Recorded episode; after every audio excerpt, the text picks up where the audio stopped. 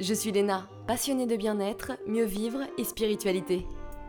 J'ai créé ce podcast pour faire connaître au plus grand nombre des méthodes alternatives pour aller mieux, que ce soit physiquement ou mentalement. Quel que soit votre problème, quelles que soient vos croyances, restons ouverts, restons curieux et testons. Et voici la deuxième partie de l'interview avec Isabelle Doumanque sur la thyroïde. Alors j'ai vu que si on n'a pas les hormones thyroïdiennes adéquates, le risque de fausse couche, il augmente considérablement. Oui, exactement. En fait, euh, le risque de fausse couche, il augmente parce que euh, c'est assez simple à comprendre puisque les hormones thyroïdiennes jouent sur la régularité du cycle. Et donc elles jouent, si tu veux, sur la sécrétion euh, des hormones de la reproduction ou de la maternité, dont la progestérone. La progestérone, c'est vraiment l'hormone, on va dire, maternisante, qui va permettre euh, la fixation euh, dans l'utérus, hein, la fixation de l'embryon dans l'utérus, mm. etc. Donc s'il n'y a pas ça en bonne quantité ou en qualité suffisante, ben, il n'y aura pas de fixation, donc il peut y avoir effectivement des fausses couches euh, à répétition à ce niveau-là. C'est encore pour ça que c'est, je pense, intéressant de faire des prises de sang avant pour connaître à la fois le taux de sélénium, d'iode, de zinc, de, enfin, tu vois, de, tout ça. Hein. Oui, tout à fait. De toute façon, c'est voilà, c'est vraiment une prise en charge euh, à faire quand on est dans une démarche de, de, vouloir avoir un enfant de se dire, euh, de vérifier, si tu veux, en préconceptionnel, bah, tous les nutriments, tous les micronutriments euh, qui font qu'on va vérifier que l'organisme fonctionnera bien, hmm. à la fois pour s'assurer bah, la meilleure fécondité possible, mais aussi pour s'assurer le meilleur développement possible du bébé et la meilleure santé possible de la maman après. Hein, oui, parce qu'il n'y a pas de raison qu'elle soit crevée, qu'elle perde tous ses cheveux et qu'elle pleure toute la journée. Ouais. Et c'est là, c'est clair. Et c'est là où c'est important de commencer à faire les prises de sang bien avant pour pouvoir ensuite prendre des compléments si besoin et ensuite de commencer à vouloir faire un petit bébé, quoi. Exactement. Donc c'est pour ça que six mois c'est l'idéal, euh, trois mois c'est déjà très bien, mais six mois avant c'est vraiment, euh, c'est vraiment parfait parce que du coup on a vraiment le temps de pouvoir rectifier des terrains. Putain, vu mon cas, je vais m'y prendre maintenant, comme ça on verra dans trois ans. Oh là là. Et d'ailleurs, on parlait tout à l'heure de fer. Ouais. Ça, c'est important parce que je pense qu'il y a beaucoup de femmes qui ont des carences en fer. J'en fais partie. Mais c'est pas une surprise. Comment ça se passe alors? Comment on fait? Ah ouais, Le fer, c'est un, un, gros, un gros dossier, le fer. Ouais, c'est compliqué. Le fer, hein. c'est un gros dossier parce que euh, il faut avoir une bonne barrière digestive pour bien assimiler le fer. Et donc, quelqu'un qui va avoir euh, des soucis digestifs, des troubles digestifs et pas forcément une bonne barrière digestive, ça sert à rien de lui donner du fer parce que déjà, il va peut-être éventuellement même se sentir plus, plus mal. Tu vois, oui, ça, ça fait mal au ventre, hein, souvent. Voilà, Et euh, il faut donc d'abord travailler justement sur cette barrière digestive avant de pouvoir travailler sur l'apport de fer. Les femmes sont évidemment beaucoup plus souvent déficitaires en fer que les hommes parce qu'il y a les règles. Donc il y a ces périodes de menstruation qui font qu'on perd du fer. Euh, donc voilà, donc déjà à minima, et puis parce qu'il y a les changements alimentaires.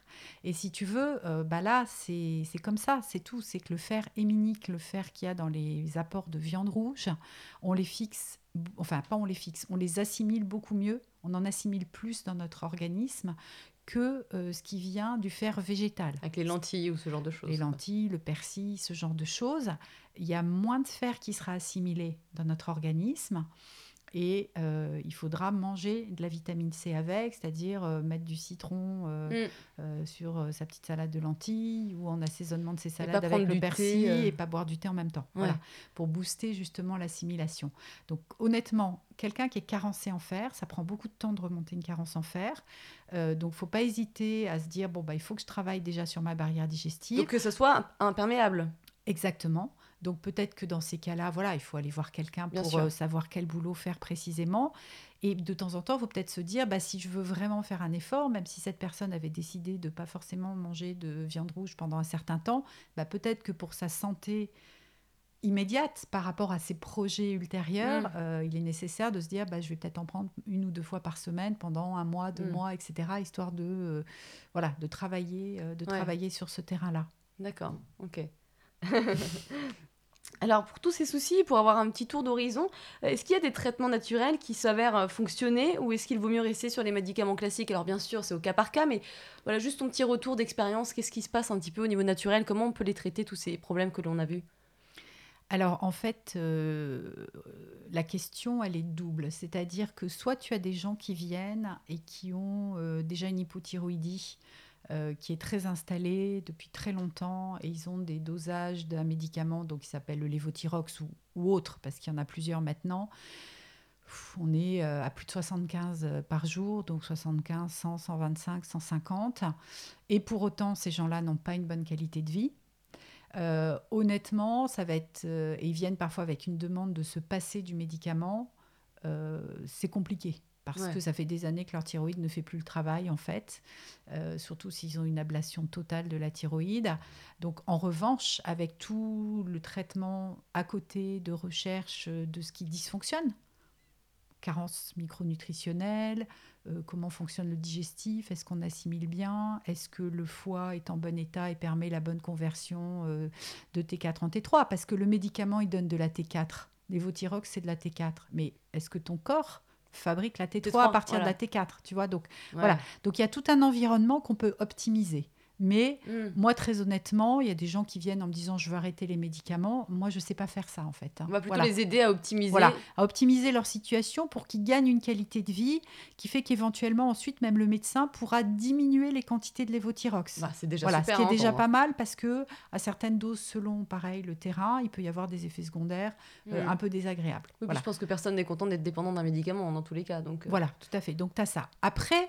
L'autre approche, où là, franchement, oui, les approches naturelles fonctionnent hyper bien, euh, c'est toute cette petite euh, hypothyroïdie sournoise, hein, donc cette espèce de maladie cachée d'hypothyroïdie fruste, c'est-à-dire que les gens sont pas bien, ils n'ont même pas forcément des marqueurs thyroïdiens euh, qui ne vont pas bien aux yeux de la médecine classique, mais qui, nous, à nos yeux, mm. voilà, moi, quand je vois une TSH qui est au-dessus de 2, bah, tout de suite, je sais qu'il y a du boulot à faire. Voilà, même si sa T4 est normale et même si sa T3 va être normale ou un petit peu basse, et eh ben là, il y a plein de choses à optimiser, si tu veux. Donc, c'est vrai que là, nous, on approche en micronutrition, on va faire plein d'autres examens, on peut en parler et, voir après comment on va réguler les choses.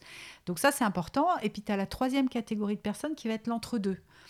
J'ai une hypothyroïdie, j'ai une ablation peut-être partielle de ma thyroïde et j'ai un petit dosage de lévothyrox, 50, voilà, et depuis peut-être pas très longtemps et ben là aussi, il y a des très bonnes surprises. C'est-à-dire que on optimise le terrain autour et progressivement, euh, bah, la personne avec le médecin, elle diminue le lévothyrox et puis euh, bah, peut-être qu'elle pourra l'arrêter. Euh, mmh. Voilà. Et ça fonctionne. Parce qu'on a consolidé, en fait, tu vois, des fondations qui font que l'organisme a pris en charge tout ce qui ne se faisait pas et que le seul apport du lévothyrox ne permettait pas de faire. Mmh, voilà. Mmh.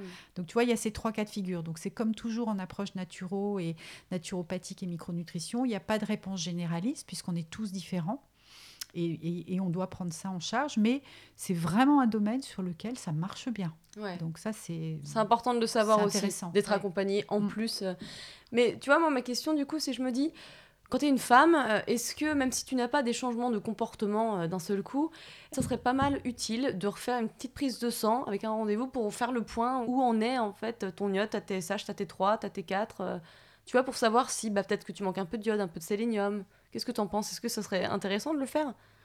Ah bah, Sachant qu'il y a beaucoup de femmes qui sont sûrement pas diagnostiquées et qui ont des problèmes d'hypothyroïdie. Voilà, c'est ça. Bah, moi, je pense que si quelqu'un est en pleine forme, euh, qu'il est en pleine forme, qu'il a un mode de vie euh, où il est bien dans sa vie, il est bien dans son job, il est bien dans son affectif, euh, dans son identité, il sait qui il est. il a fait en sorte de manger le moins possible de choses industrielles, il digère bien, tu vois, il pète le feu, etc. Aucune raison de vérifier quoi que ce soit, c'est qu'il va bien. Voilà. Pas donc, donc ça veut dire que c'est quelqu'un ce qu'il apporte à son organisme est reconnu comme des matières premières de qualité, son organisme l'assimile bien, diffuse les informations qui vont bien aux cellules de l'organisme et tout va bien. Hmm. Voilà. Donc là, non.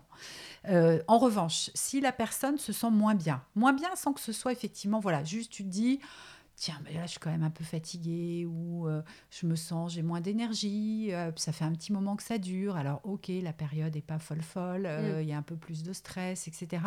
Sans attendre que ça se dérègle plus, là, ce que tu suggères est parfait. C'est l'idéal, en fait. C'est l'idéal pour faire un check à ce niveau-là. Euh, comme ça, s'il y a des petites modifications à apporter, ben, on est capable de les apporter et la personne en tirera un bénéfice immédiat. Hmm. Le pire du pire, je vais te dire, et moi, c'est ce qui me voilà ce que je trouve très dommage euh, dans ce qu'on a en cabinet, parfois en naturopathie, en micronutrition, parce que c'est comme ça, parce que on a tous grandi avec l'allopathie et qu'on va, on a un symptôme, on va voir un médecin. C'est les gens qui arrivent en bout de course, qui, ont, qui viennent après une errance médicale, où ils n'ont pas été entendus, où un problème n'a pas été euh, identifié. Et là, toi, tu identifies tellement de choses qui vont pas que euh, bah, ça va mettre du temps donc il faut que la personne s'accroche. Euh, et c'est pas évident, tu vois. Voilà. Donc avant d'en arriver là, effectivement, euh, l'approche en médecine nutritionnelle fonctionnelle, en naturopathie, en micronutrition, c'est c'est du préventif. Et le préventif, ça devrait être le tout petit signe d'appel de je suis pas comme je suis d'habitude. Hmm. On se connaît, mais pour ça, il faut se connaître. Il faut, voilà, exactement. Parce que tu as des gens, on n'a pas la même, on est tous différents, donc tu as des gens qui ont une énergie folle depuis toujours hmm. et qui, en vieillissant, vont très mal vivre le fait d'avoir moins d'énergie. Donc, bon, voilà, on va voir ce qu'on peut faire pour eux. Puis tu as des gens qui ont moins d'énergie depuis toujours. Voilà. Mais peut-être que les gens qui ont moins d'énergie depuis toujours, peut-être que depuis toujours, ils ont une thyroïde qui aurait besoin d'être boostée. Hmm. Donc ça vaut le coup de le vérifier aussi à ce moment-là. Mais si tu as moins d'énergie euh, de base, mais que tu es quand même bien dans ta vie, bon, euh, c'est que tu t'es adapté à euh, tes ressources en fait et à tes capacités. Donc tout va bien à ce moment-là, tu vois. voilà. Donc c'est c'est faut, se connaître et en revanche s'il y a un petit signe de choses qui changent, bah dans ce cas-là, ouais, ça c'est vraiment intéressant d'aller vers ces démarches-là puisque là on pourra corriger les choses s'il y a quelque chose à corriger. Hmm. Alors quand on fait une prise de sang pour connaître l'état de santé de notre thyroïde, qu'est-ce qu'il faut tester, même si on en a un petit peu parlé, mais qu'est-ce qu'il faut tester et quel type de test? Parce que certains sont vraiment moins efficaces que d'autres, il me semble.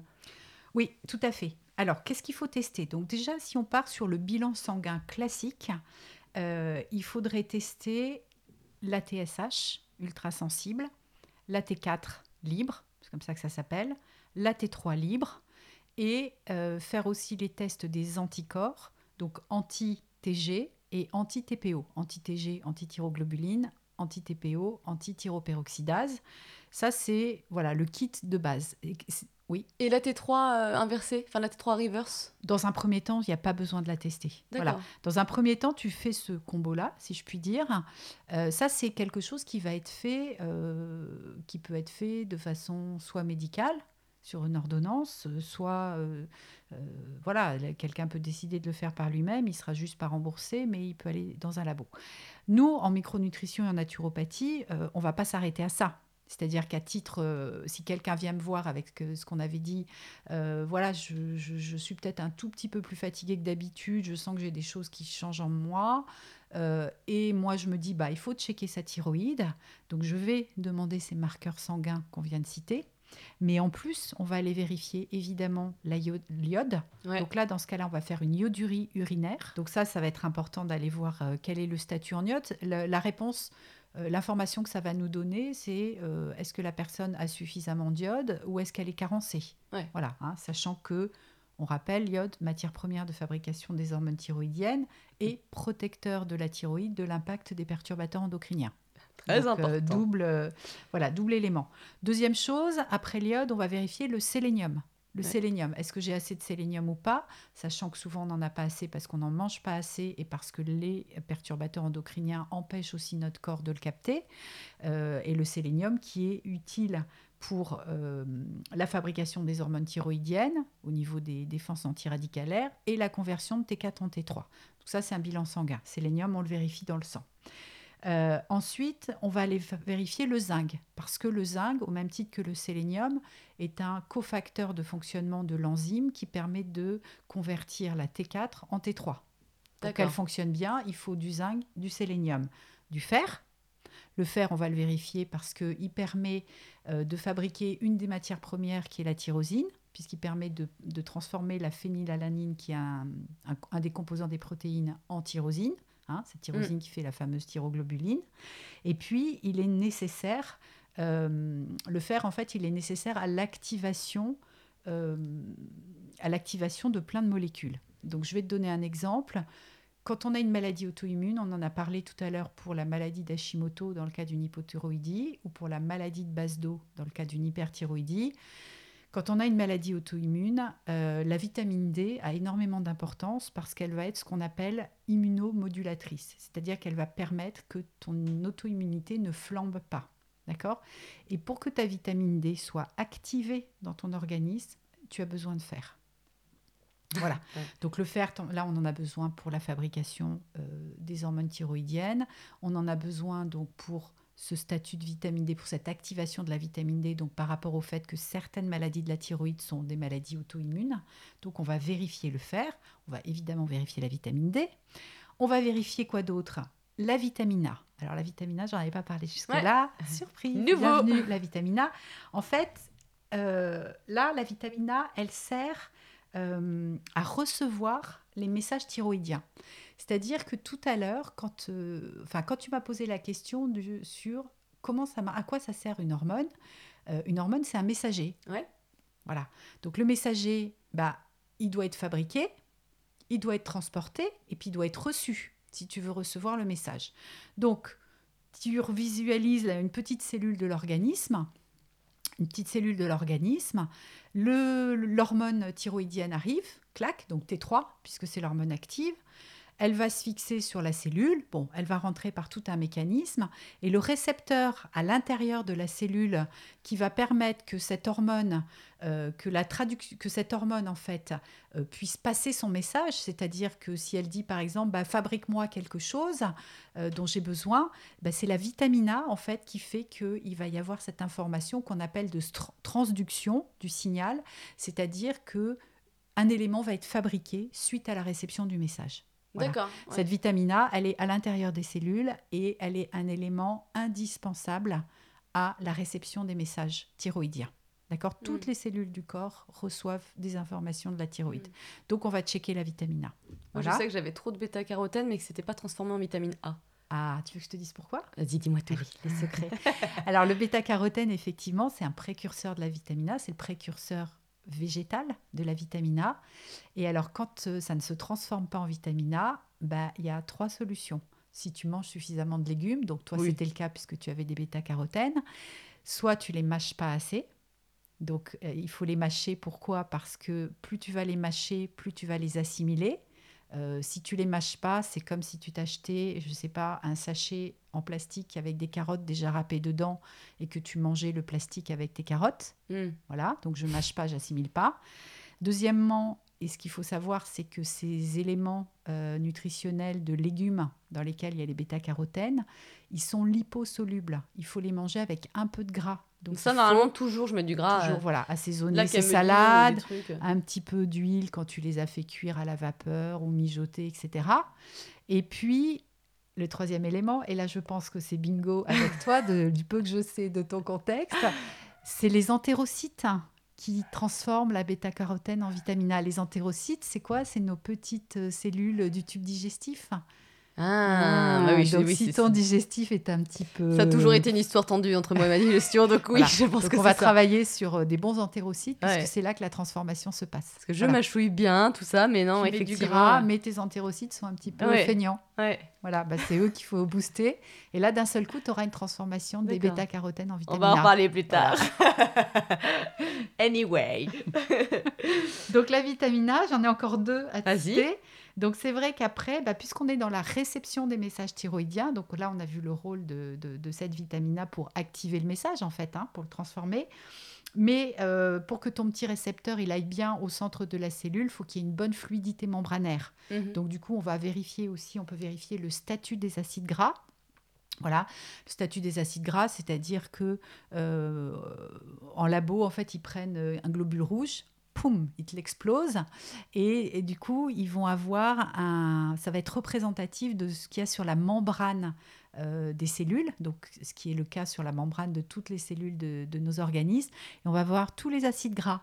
Et en fonction des, familles d'acides gras, ben, ça va nous permettre de voir euh, s'il y a suffisamment de choses fluides. Alors plus c'est fluide, mieux les informations passent. Euh, est-ce que c'est trop rigide? Est-ce que ben, si c'est rigide et pas assez fluide, on va aussi avoir dans certains déséquilibres entre des familles d'acides gras, ben, peut-être des facteurs inflammatoires. Enfin voilà, ça nous donne plein d'informations comme ça. Donc ça, c'est important par rapport au fonctionnement thyroïdien. Et la dernière des choses euh, qu'on peut vérifier aussi, donc là, je dirais, c'est vraiment en fonction du contexte de la personne, bah, c'est tout le statut du stress oxydant de la personne. C'est-à-dire, est-ce qu'elle a euh, est-ce qu'elle a les bons éléments qui jouent un rôle en fait comme antioxydant dans son organisme hein? Donc on va retrouver euh, les vitamines A, C, E, le coenzyme Q10, enfin voilà, des éléments comme ça. Est-ce qu'elle a des défenses antioxydantes qui fonctionnent Donc la fameuse SOD et GPX dont on a parlé tout à l'heure qui dépend du sélénium, donc le glutathion peroxydase qui est très important lors du process de fabrication des hormones thyroïdiennes. Euh, voilà, donc c'est aussi des éléments qu'on peut avoir besoin de demander, plus d'ailleurs dans une hyperthyroïdie peut-être que dans une hypo, sauf si dès qu'on est sur une maladie auto-immune, on va forcément travailler avec ces éléments du stress oxydant, parce qu'à partir du moment où il y a des anticorps qui sont élevés, ça veut dire qu'il y a de l'oxydation, et il faudra résoudre cette oxydation euh, pour ramener l'inflammation et donc le, comment dire, le vecteur de faire flamber la maladie auto-immune à son plus juste niveau. Et en hyperthyroïdie, en fait, on s'est rendu compte que très souvent, euh, ils ont plus de coenzyme Q10, enfin ils ont plus de, de, soldats en fait pour lutter contre l'oxydation. L'hyperthyroïdie, enfin pas paradoxalement, mais oxyde beaucoup plus l'organisme. Ça m'étonne pas, tu t'uses avec, avec cette espèce d'anxiété, cette agitation. Oui, parce qu'on est euh. sur une accélération et surproduction, donc également de radicaux libres qui sont très délétères pour l'organisme, hein, puisque les radicaux libres, quand ils sont pas bien gérés au niveau de la mitochondrie, bah, ta mitochondrie elle ralentit, donc tu fabriques tout moins bien, donc tu es beaucoup plus fatigué. Ouais, tu m'étonnes. Voilà. Donc, euh, oui, c'est pas parce que, comme on disait, hein, c'est pas parce que tu es en hyperthyroïdie que tu es euh, trop en pleine forme. Au contraire, tu es fatigué, mais tu es en sur-régime quand même. Voilà. Donc tu vois, tous ces examens que j'ai cités, en fait, ce sont des examens, évidemment, qu'on fait faire dans des labos spécialisés de micronutrition. Qui ce sont, des choses qui ne sont pas remboursées, parce que là, on est dans une approche préventive et que c'est pas l'approche euh, qui est remboursée euh, en France, parce que voilà, on a la chance énorme d'avoir la sécurité sociale. C'est déjà ça, voilà. On voit quand même beaucoup la différence aujourd'hui par rapport à la crise sanitaire dans laquelle on est par rapport à d'autres pays. Donc c'est déjà très bien, il y a déjà plein de choses qui sont remboursées. Alors là, on est dans une approche préventive. Ces examens sont chers, ils ont un coût, mais moi je dirais, euh, certes ils ont un coût, mais ils ont une valeur inestimable parce qu'ils nous apprennent des choses, si tu veux. Euh, on perd pas de temps et on sait sur lesquelles on peut intervenir avec précision pour éviter de tomber dans de la maladie et de la maladie grave. Euh, voilà. Donc, euh, voilà. Donc, euh, tout le monde n'a pas les moyens de se les payer, c'est sûr. Bon, bah, moi, j'essaye de faire des cotes plus ou moins bien taillées en fonction des gens qui viennent me voir. voilà. S'il y a des gens qui sont vraiment dans un sale état et qui ont des petits budgets, ben on essaye d'étaler les choses, mm. mais que je puisse quand même travailler avec précision parce que euh, mon job, c'est pas de travailler à l'aveugle. Quoi. Bah oui, c'est pour éviter que ça s'empire en plus. Tout à hein. fait. Et ça, c'est ce que donc, les naturopathes proposent généralement, c'est ce genre de bilan. Alors, les naturopathes formés en micronutrition proposent ça, tout à fait, ou les médecins formés en médecine nutritionnelle et fonctionnelle euh, connaissent ces outils et travaillent avec ça, tout à fait. Voilà. Ok. Alors pourquoi avoir un foie euh, très fonctionnel et un bon système digestif est si important pour la thyroïde et pour le bon fonctionnement de notre santé? Alors, le digestif, il est important parce que c'est quand même euh, le carrefour de euh, comment tout ce qu'on mange va être transformé en matière première pour fabriquer ce dont on a besoin.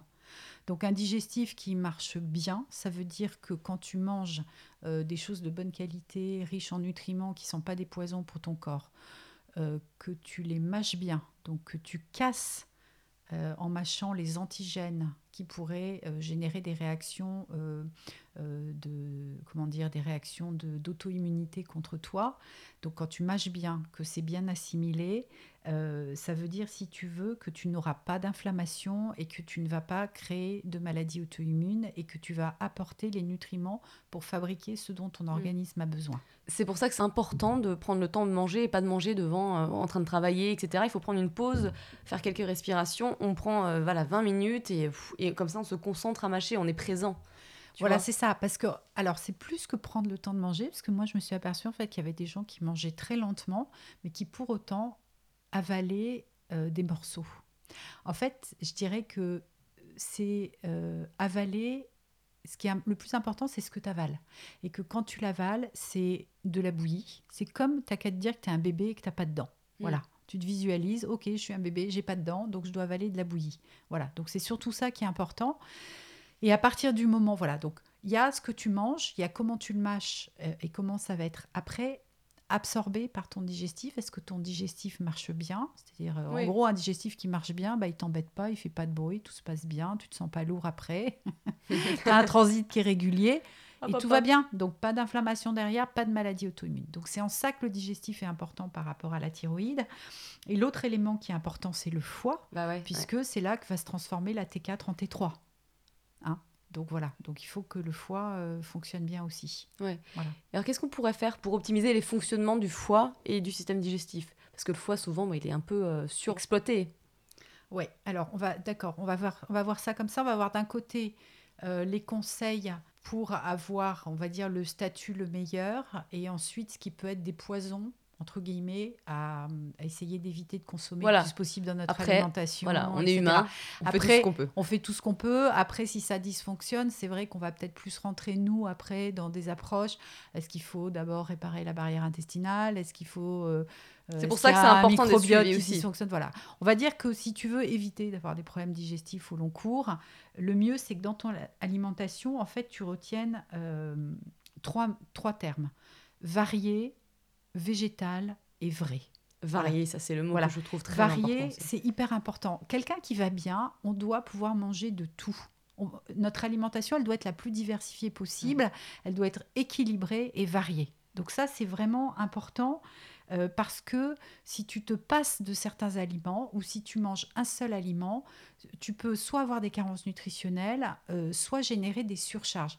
Mm. Euh, je reprends cet exemple parce que là, de façon très étonnante, ça faisait très longtemps que j'avais pas eu de, de, personnes comme ça en consultation.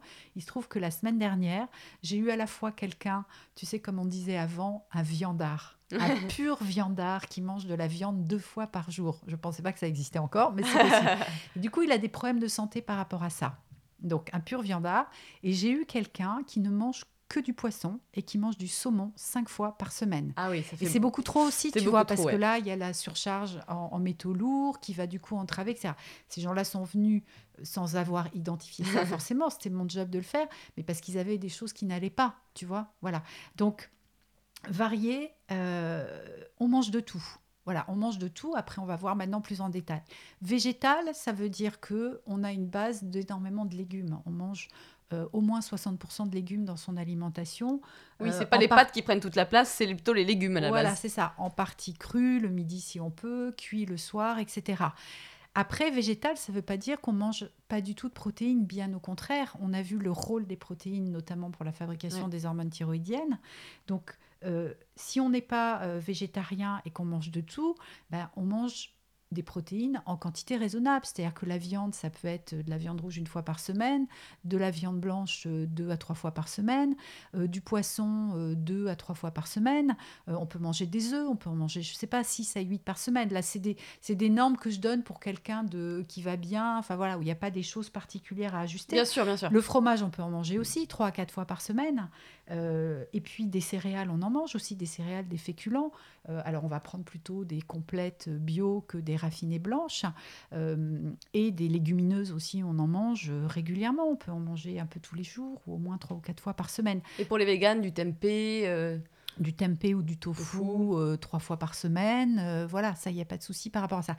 Voilà, donc on est varié, on est végétal, dans le sens où on a beaucoup de légumes, mais on n'oublie pas les protéines. Très mm. important. Hein. Pareil aussi, à l'inverse des, de l'exemple que je donnais de la personne qui mange du poisson euh, cinq fois par semaine euh, ou qui mange de la viande deux fois par jour, les gens qui ne mangent que des légumes, il n'y a pas de protéines dans les légumes. Il y en a très peu. Très, voilà, 4-5%. Il, il, faut manger, euh, il faut manger des protéines, c'est important. Hein. donc voilà. Donc un équilibre, on est varié, on est végétal et on est vrai. Vrai, ça veut dire qu'on cuisine, on parle de produits bruts. Voilà. Mm. Euh, on part de produits bruts parce que euh, bah parce qu'au moins on sait ce qu'il y a dans ces produits. Euh, il n'y a pas d'adjonction de sel, de conservateur, de sucre surtout. voilà. Ouais. ça, c'est les trois, les trois règles. Après, on mastique. Hein, on l'a vu tout à l'heure. Important, c'est de la bouillie dans la bouche. On est un bébé sans dents. Voilà. On n'y pense pas tout le temps, mais c'est quand même de temps en temps, c'est bien de se dire Ah ouais, là, je me pose un peu. Je, pose ma petite fourchette et je mâchouille. Voilà, et je mâchouille. Et si je suis stressée, euh, je fais 5 minutes de cohérence cardiaque avant parce que ça va me mettre dans l'instant présent, ça va me permettre de penser à ma mastication, parce que ça va stimuler dans mon système neurovégétatif, qui est ce système nerveux qu'on ne contrôle pas, merci notre corps. Ça va stimuler le parasympathique, qui est euh, la partie qui nous veut du bien, qui est notre médecin intérieur, et qui va favoriser les bonnes sécrétions des sucs digestifs, donc une meilleure digestion, etc. Donc Ça, c'est important. Et puis, la troisième chose, c'est les escrocs qu'on va essayer d'enlever de notre alimentation. C'est les escrocs, c'est-à-dire, euh, euh, on ne se rend pas compte, en fait, qu'ils nous font du mal. Euh, quoi C'est bah, les yaourts qui sont déjà sucrés, aromatisés, aromatisés aux fruits. Ou les danettes avec des petites perles de chocolat blanc. Oui. le truc. Parce qu'en fait, c'est une bombe de sucre. Bah ouais. Euh, et c'est surtout des sucres, euh, souvent ça a des appellations fructose, mais c'est pas du fructose qu'il y a dans les fruits. C'est du fructose industriel qui, est fait à partir de sirop de maïs. Notre digestif est complètement paniqué quand il voit arriver ça. Il ne sait pas quoi en faire. Alors, un petit foie gras d'abord, je dirais. Alors, une petite stéatose. Allez, une petite stéatose. On commence par ça avant le diabète. Donc, ça, voilà. Et les, gens, ils, disent Non, mais attends, je prends juste un petit truc aromatisé à la vanille et tout. Bon, alors, en cabinet, on regarde des étiquettes, on prend conscience de ça et tout. C'est un faux ami. Prenez des. J'ai rien contre les yaourts. On peut manger des yaourts, mais nature. soit animaux ou végétaux nature. Et puis, on peut les sucrer aussi. Mais on les sucre, voilà, un peu de miel, un peu ou de. des compotes, fait un maison. peu de compote, un ou peu sans de sucre de fleurs de coco ou nature. Enfin, voilà, il n'y a pas de souci avec ça. Donc, ça, c'est un premier escroc qui nous empoisonne. Un deuxième escroc qui nous empoisonne, c'est les sauces. Déjà, enfin industrielles, les, ouais, les sauces industrielles, parce qu'en fait, quand vous lisez les, étiquettes, bah, on prend peur. C'est-à-dire que par exemple, le pesto, on se dit, bah, le pesto, c'est top, c'est bon le pesto, c'est vrai que c'est super bon. L'huile de tournesol, euh, tout ça. Et ben en fait, c'est de l'huile de tournesol et pas de l'huile d'olive, mm. etc. Et dans les sauces, il y a beaucoup d'adjonctions de sucre aussi. Voilà, donc les sauces toutes faites, ça, c'est pas terrible. Et pour les végétariens, ça, c'est quelque chose aussi qui est compliqué à entendre, c'est que les steaks ou les galettes végétariennes, c'est très riche en glucides, carbohydrates, donc sucre, et c'est très riche en matières grasses et c'est frit. Donc à force, ça abîme le digestif ou un digestif qui est déjà un peu fragile, il va avoir beaucoup de mal à digérer ça. Voilà. Mm, mm. Hein, donc faire attention aussi, euh, c'est pas parce qu'on est végétarien ou qu'on mange bio qu'il faut prendre des produits déjà transformés de l'industrie agroalimentaire. C'est aussi nocif que le reste à terme pour un digestif. donc voilà. Donc ça c'est vraiment euh, de se dire sur les conseils pour que le digestif et le foie fonctionnent bien. Euh, voilà, on évite euh, ces escrocs-là, on évite les excès et on mange varié végétal vrai et on mastique. Ouais, ouais, super. Alors, je voudrais parler un petit peu du brocoli ou du radis ou du chou-fleur parce qu'à la base, il est conseillé, il est très bon pour, pour notre santé, mais pas tout le temps, notamment par rapport à des problèmes de thyroïde. Pourquoi ça? Exactement, bah, parce qu'en fait, ils ont de, en eux une molécule qui s'appelle le thiosonate. Euh, qui peut entraver la captation de l'iode si on en mange trop. Donc on peut en manger, mais plutôt deux fois par semaine que tous les jours. Donc ça concerne les familles comme euh, brocoli, tous les choux, donc choux rouges, choux blancs, choux fleurs, choux de Bruxelles, choux calais, euh, choux verts. Voilà, vous pouvez en consommer deux fois par semaine si vous avez une hypothyroïdie et pas tous les jours. Ça c'est important. Et il y a une autre famille aussi qui est concernée pour les mêmes raisons. Euh, ça va être autour des radis. Donc radis, navets, graines de moutarde, manioc, millet. Euh, voilà, vous pouvez en consommer, mais plutôt deux fois par semaine que tous les jours. Ouais, c'est intéressant. Mm. Comme quoi, certains aliments qui sont très bien réputés bah, peuvent être un petit peu nocifs si on en prend trop. Mais c'est comme tout, c'est aussi varié. Est-ce que sans faire d'examen et sans faire de test, on pourrait quand même se complémenter pour aider notre thyroïde au quotidien? Qu'est-ce que tu en penses? Alors moi, je pense qu'il faut d'abord contrôler avant de se complémenter. D'accord. Euh, après, tu peux décider de commencer une complémentation en te disant je vais faire un test dans un mois ou dans deux mois. Mais ce qui serait un peu dommage quelque part parce que le test serait faussé. Non, parce que si tu penses que tu es vraiment carencé, tu auras déjà commencé à compenser ta carence, mais ça permettra de savoir jusqu'où il faut la compenser. Voilà. L'idée, c'est pas de forcer un mécanisme, c'est de le mettre dans la norme. Hmm. C'est de normaliser un mécanisme. Voilà. Pour moi, les trois compléments alimentaires indispensables par rapport à la thyroïde, c'est l'iode, le sélénium et l'acide alpha-lipoïque. L'iode, on en a parlé, matière première, euh, fabrication des hormones thyroïdiennes, protecteur de la thyroïde vis-à-vis de la pollution des perturbateurs endocriniens. Le sélénium, parce que si tu augmentes l'iode, tu augmentes ta production d'hormones thyroïdiennes. Il faut être sûr derrière que tu ne vas pas euh, générer trop de radicaux libres que ton corps ne serait pas capable euh, de prendre en charge, d'une part. Et il faut être sûr aussi que du coup, ta production augmentée de T4 se transformera bien en T3. Donc c'est à ça que sert aussi le sélénium. Et puis troisièmement, l'acide alpha-lipoïque parce que c'est un antioxydant générique. C'est-à-dire que ça, quasiment, en fait, c'est le seul truc que tu peux prendre sans avoir fait un test. C'est que euh, quand tu as une maladie auto-immune de la thyroïde avec des anticorps qui sont explosés, euh, ou si tu es quelqu'un euh, qui mange peu de légumes, etc., dans lesquels il y a beaucoup d'antioxydants, tu peux te supplémenter en acide alpha-lipoïque, qui est un antioxydant qui va régénérer les autres soldats antioxydants de ton organisme. Est-ce que dans l'alimentation, tu peux retrouver cet alpha Alors oui, alpha lipoïque, euh, bah, brocoli, on vient d'en parler, et jeune pousse d'épinards. Donc c'est quand même assez restreint. Voilà. Ah oui, donc jeune pousse d'épinards, brocoli. Euh, voilà. Donc quand on a besoin de se de, plus, on se complémente par rapport à ça. Euh, sachant que par exemple, il va te permettre de régénérer la vitamine E et la vitamine A. Donc tu vois, mm. quelqu'un qui est en carence en vitamine A, en vitamine E, on va parfois lui donner de l'acide alpha-lipoïque pour régénérer ça. Euh, ce qui va être très important. Hein, la vitamine E, elle, permet de, participer vraiment à ces défenses antioxydantes, euh, etc. Donc ça, ce serait pour moi les trois compléments alimentaires euh, qui seraient vraiment hyper importants par rapport à l'approche de la, de la thyroïde. à part l'acide alpha-lipoïque, pour moi, les deux autres, il faut les faire tester. Voilà. Un bilan urinaire d'iode, ça coûte 19 euros. C'est pas remboursé.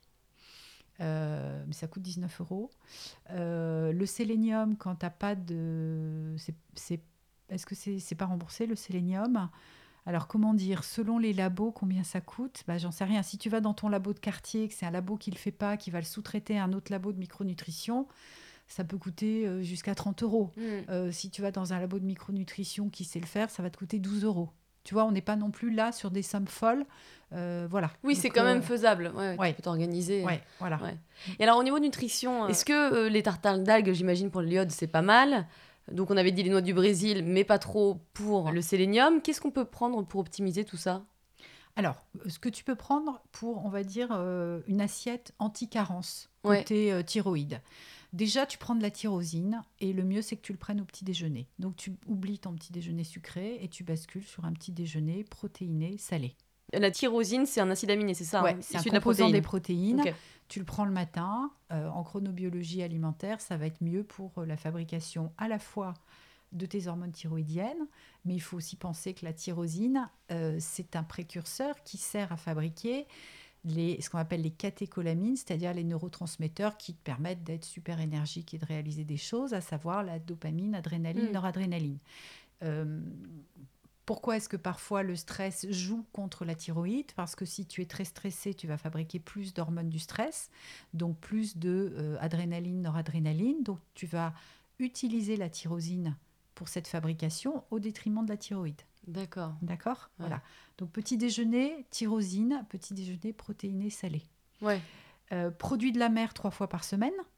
Dans les produits de la mer, tu vas avoir à la fois de l'iode euh, et tu vas avoir à la fois du zinc. Et si tu manges des poissons euh, qu'on appelle un peu gras, comme maquereau, sardines, anchois, flétan et un peu de saumon, bah, tu auras des oméga 3. Donc important pour la fluidité membranaire. Voilà. Donc voilà, produit de la mer, ça peut être euh, deux poissons gras euh, quand tu es en dehors d'une période de grossesse, euh, ça peut être des fruits de mer, ça peut être des algues, tu vois, voilà. Dans tout ça, tu auras un petit mix où tu auras iode, zinc, oméga 3. C'est pas mal, je trouvais, tu sais, maintenant, il y a des tartins d'algues dans les rayons bio qui sont très sains et tu peux en mettre un tout petit peu si t'aimes pas trop dans ta salade ou dans ton plat, tu le mélanges et tu le sentiras presque pas. Parce que c'est ça que moi non plus, je suis pas du tout fan à la base. moi, je mets des algues en paillettes aussi. Mais je ne sais pas trop ce que, si ça contient beaucoup de. Ça contient. Alors la difficulté avec les algues, c'est que c'est très différent d'une algue à l'autre de savoir combien ça contient d'iode. Donc il faut en manger, comme on a dit pour le reste, euh, raisonnablement, équilibré. Euh, oui, le tartare d'algues, bah, c'est vrai que les gens qui aiment ça, ils peuvent s'en faire aussi une petite tartine euh, le matin ou à l'apéro. Je trouve que c'est plus facile à manger pour quelqu'un qui aurait un peu de mal avec ses saveurs que les paillettes d'algues qui, pour le coup, ont vraiment un goût très mer. Et donc, ça peut être plus délicat en termes de saveur sur une salade, tu vois. Quelqu'un qui, qui aurait des réticences. Voilà. Alors maintenant, il faisait aussi, pardon, excuse-moi, il faisait aussi des, des chips, hein, mais c'était pas, c'était pas grillé, c'était pas cuit. Mais il y avait par exemple, tu sais, c'est un peu comme les chips de kale, c'est-à-dire que c'était cru. ils en faisaient avec des, des algues et c'était pas mal. Ah, c'est le seul truc qui faisait que c'était, je trouvais ça bien. Et c'était à Naturalia Vegan que j'avais trouvé ça. Ah bah il faut regarder alors, pourquoi pas? Voilà, tout est bon hein, Mm. à, à tester. Après, pour les apports de sélénium, ben, on en a parlé, ça peut être trois noix du Brésil euh, par jour. À tester euh, selon les capacités digestives des gens. On est tous euh, inégaux face à ça. Il y a des gens chez qui ça passe pas du tout. hein. Toi-même, tu disais que tu avais déclenché Bah, une petite moi, ça, réaction. ça passait euh, bien. Je- en tout cas, je le sentais, je sentais Ouais. rien, mais oui, j'avais euh, déclenché une intolérance euh, très forte. D'accord. Et puis, euh, oui, c'est ça, faut bien les digérer. Après, bah, pour euh, le faire, on en a parlé, hein, d'avoir euh, de la viande rouge euh, et ou du boudin noir euh, une fois par semaine, voilà, pour C'est que ça ça ne rebute pas. Ouais, ou, des lentilles voilà, à défaut ou sinon lentilles, persil avec un peu de citron et pâté pendant le repas. Les antioxydants qui vont forcément avoir un rôle hyper important. Donc là, c'est dans les légumes. On les mâche bien, surtout s'ils sont crus, encore plus que cuits. On met un peu de gras avec. Donc assaisonnement sur les salades, filet d'huile quand on les a cuits à la vapeur ou mijotés. Et on, on les ma- ça mâche bien, je, je l'ai dit. Et puis surtout, euh, surtout, on prend des légumes bio. Pourquoi? Parce qu'on s'est rendu compte que dans le bio, en dehors du fait qu'il n'y a pas de pesticides, donc ça c'est très bien, mais c'est surtout que la- le pourcentage d'antioxydants est plus important. Euh, diverses études ont montré qu'en fait, dans les légumes bio, il y avait de 18 à 69 de plus d'antioxydants contenus dans les légumes. Parce qu'en fait, ils sont sans arrêt obligés de se défendre euh, pour pousser. Donc, ils développent en fait ces antioxydants.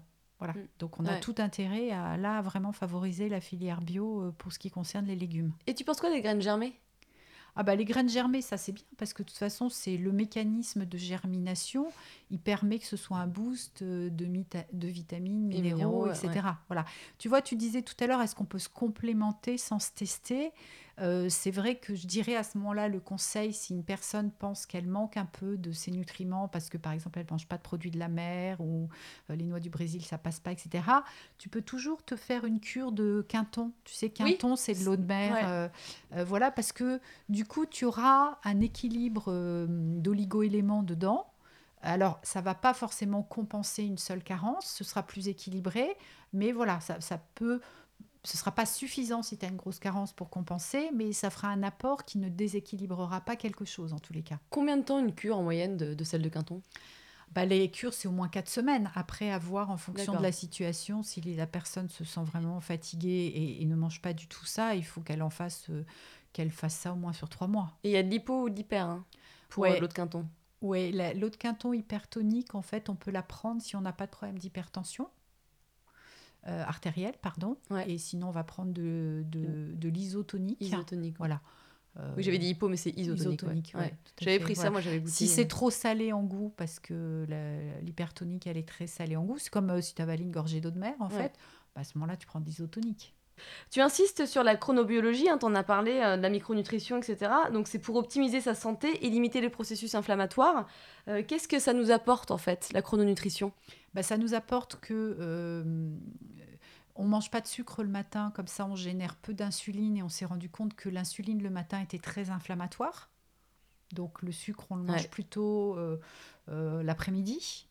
Euh, on prend la tyrosine le matin parce qu'elle va correspondre en termes de chronobiologie au moment où on en a besoin pour fabriquer les hormones du stress, catécholamine, dopamine, adrénaline, noradrénaline et les hormones thyroïdiennes. On, on prend des protéines animales plutôt le midi parce qu'on va mieux les digérer que le soir. Euh, et on va prendre des protéines végétales plutôt le soir pour la même, euh, pour la même raison. En fait, on les digérera plus facilement. Donc, tout ce qu'on digère facilement ne générera pas d'inflammation. Donc, Mm. ne perturbera pas ensuite la diffusion des messages dans notre organisme ou n'installera pas une situation digestive qui fait que inflammation, on ballonne un peu. Euh, donc, du coup, euh, on a plus de toxines qui vont recirculer dans le sang, qui vont aboutir dans le foie, qui filtre tout et qui peut euh, être un petit peu plus à la peine pour fabriquer les sels biliaires, donc la bile, qui va avoir un impact sur la digestion du gras, sur la progression des sels dans l'organisme. Voilà, tout est lié en fait. Ouais. Donc en, en évitant l'inflammation, bah, on évite de dégrader un digestif. Hmm, C'est un peu ça le, le- le schéma. Ouais. Est-ce qu'il y a des pratiques, des activités qui peuvent aider à maintenir ou améliorer carrément l'état de notre thyroïde Pardon. Alors, Je vous en prie. il y a des, ouais, les activités. Alors, il y a tout ce qui est autour de l'énergétique chinoise. le Qigong. voilà, tout ce qui fait la circulation d'énergie. Donc euh, le Qigong, euh, le massage Tuina, le massage Tuina, euh, qui est un massage qui travaille sur, on garde ses vêtements, etc. Mais la personne va stimuler en fait la circulation des énergies aussi dans les méridiens. Donc ça c'est pas mal. Donc forcément l'acupuncture et le do-in. Voilà tout ce qui tourne autour de, ces approches énergétiques. Et puis après pour éviter le stress et la gestion du stress, bah là à chacun de choisir son approche. Mais bon à minima la cohérence cardiaque. Hein, la cohérence cardiaque avant de manger, euh, la cohérence cardiaque si on est très sensible, euh, très sensible au stress, etc. On trouve sur YouTube, hein, c'est gratuit, il y a des applications aussi gratuites. Euh, la, respiration, voilà. Et puis après, sinon, bah, ça peut être la marche ou la sophrologie. Enfin, à chacun de trouver la technique qui va lui parler, mais ne pas se dire je traite pas le stress. Il faut traiter le stress, il faut le prendre en charge parce que euh, un stress qui s'installe, euh, c'est trop de sécrétion de cortisol et ça va être moins de T3 synthétisé et plus de T3 reverse synthétisé, donc celle qui va empêcher la T3 active bah, d'être active et de faire son job. Euh, ça va être trop d'hormones du stress hein, fabriquées par l'organisme qui va détourner la tyrosine et qui n'ira pas faire les hormones thyroïdiennes. Donc faut pas laisser, et puis ça va être des moins bonnes sécrétions de sucre digestif, donc une moins bonne digestion Pourtant, on est tous tellement stressés maintenant, c'est compliqué. Avec la période que l'on vit, plus le fait d'être stressé par le travail, par d'autres problèmes personnels, c'est vrai que c'est un bah peu compliqué. Il faut se recentrer, il faut relativiser les choses. il euh, faut se recentrer sur des petites choses. Il faut, euh, faut, se dire, bah, peut-être qu'aujourd'hui, on est dans un monde où on peut faire moins de choses. Ah bah oui, clairement, hein, on peut faire moins de choses, on peut pas voyager. Là, maintenant, on, peut, on va faire des soirées pyjama. non, mais c'est ouais, voilà, se recentrer sur l'instant présent. Se recentrer, qu'est-ce qui est important pour nous? Euh, se faire plaisir, faire plaisir aux autres, euh, mm. euh, voilà, exprimer de la gratitude quand on en a, se dire bah là j'ai passé une chouette journée, ou j'ai eu une chouette rencontre, ou c'était un bon moment, bah, on se fait plaisir, malgré tout on s'envoie des bonnes hormones dans le corps et on fait diminuer celle du stress. voilà, c'est pas parce qu'on fait moins de choses aujourd'hui que la vie est affreuse, hein. au contraire, c'est reposant aussi. Moi j'ai beaucoup de gens en consultation qui ont eu du mal après le confinement parce qu'ils ont été reconfrontés à leur quotidien très stressant et ils ont pris conscience à quel point leur quotidien était stressant.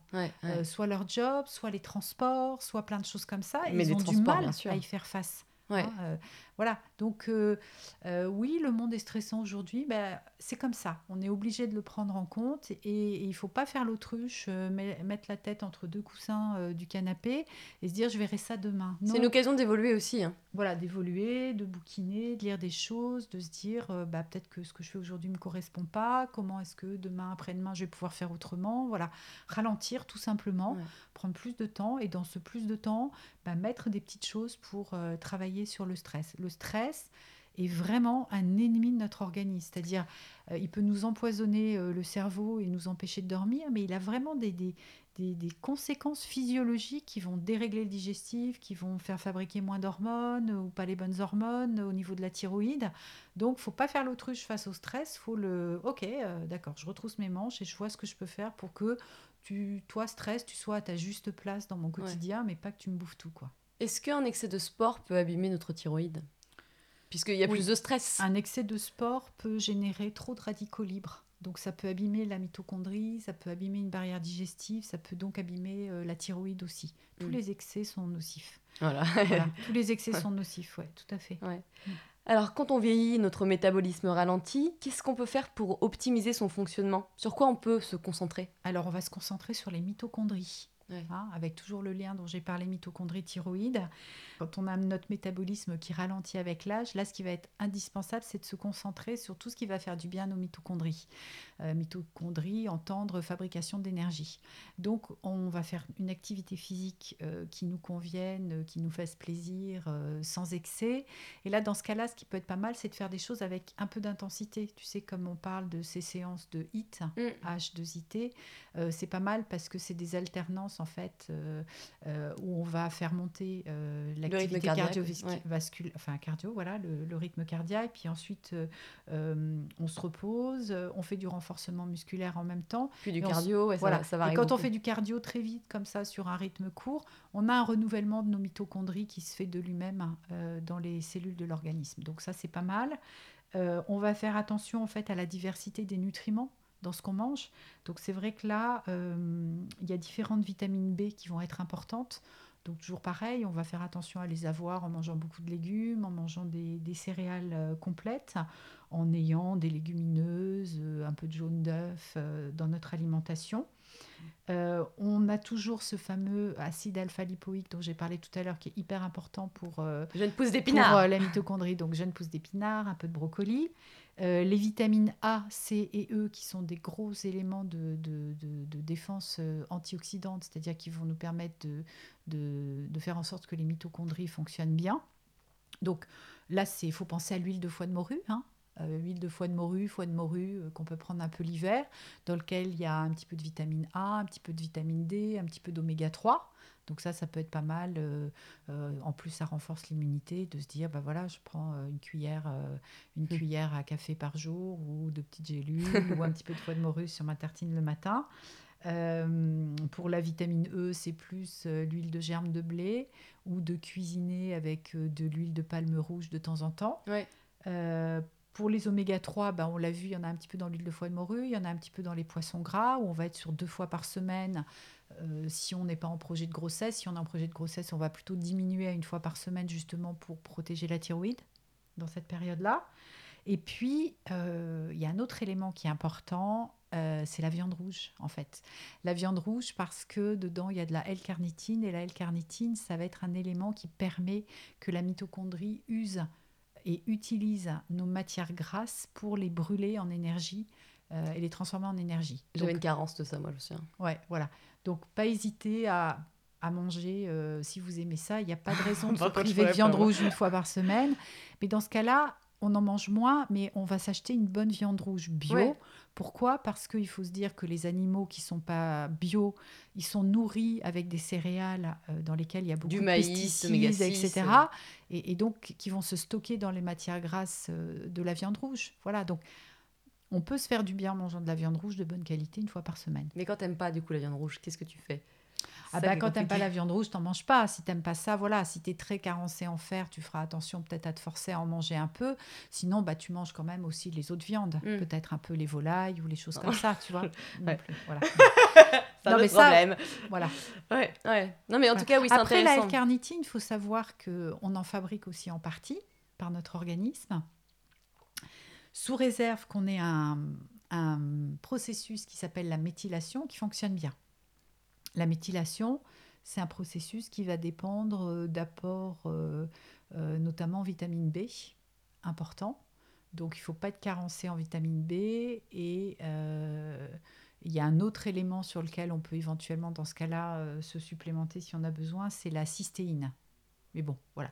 Mais si tu manges des vitamines B suffisamment, en quantité suffisante, que tu n'es pas carencé en B6, B9, B12, tu méthyles bien, donc tu vas avoir une synthèse endogène, c'est-à-dire une fabrication par ton propre organisme de L-carnitine. Tu peux rappeler la méthylation pour ceux qui ne savent pas? La méthylation, c'est un processus en fait euh, qui va permettre de transformer euh, ou de fabriquer certaines choses dans l'organisme. Et ce processus de méthylation, il dépend notamment de euh, la bonne quantité de vitamines B6, B9, B12. C'est pour ça que les gens qui sont végétariens ou végétaliens, ils doivent absolument checker leur vitamine B12 parce que la B12, on la trouve que dans les produits animaux. Donc surtout les végétaliens qui n'en mangent plus du tout. Donc ça c'est simple. Hein. Vous faites un examen sanguin au labo de quartier, ça coûte 10 euros, 12 euros, 18 euros, j'en sais rien, euh, ça dépend des mm. labos. Si vous êtes carencé en vitamine B12, vous vous complémentez. Euh, voilà, euh, ça c'est vraiment à faire. Savoir que par rapport aux normes santé, il faut être au milieu des normes pour être bien en statut de vitamine B12. Voilà, il ne faut pas la laisser s'effondrer. C'est comme le fer, on met des mois à, à remonter ces mm. taux-là. Ouais. Je devais me recommander justement, parce que ça fait longtemps que j'en prends plus trop et effectivement, moi je mange que des œufs, donc euh, au boulot. Ouais. ouais. Ok. Est-ce que tu as quelque chose à nous rajouter que tu aimerais nous dire? Bah, Prenez soin de votre thyroïde. de votre petit papillon. Voilà, prenez soin de votre petit papillon, euh, prenez soin de vous, euh, gérez votre stress, mangez bien, faites-vous plaisir, euh, passez du temps avec les gens que vous aimez et voilà. Où est-ce qu'on peut te trouver? Ben, On me trouve soit en lisant les livres que j'ai écrits, notamment celui sur la thyroïde qui est aux éditions Jouvence, soit en, en, ce moment en consultation bah, sur Doctolib. Voilà, je suis en région parisienne, mais de, de consultations aussi à distance possible pour les gens qui ne sont pas en, région parisienne. merci beaucoup. Ben, merci à toi, Léna.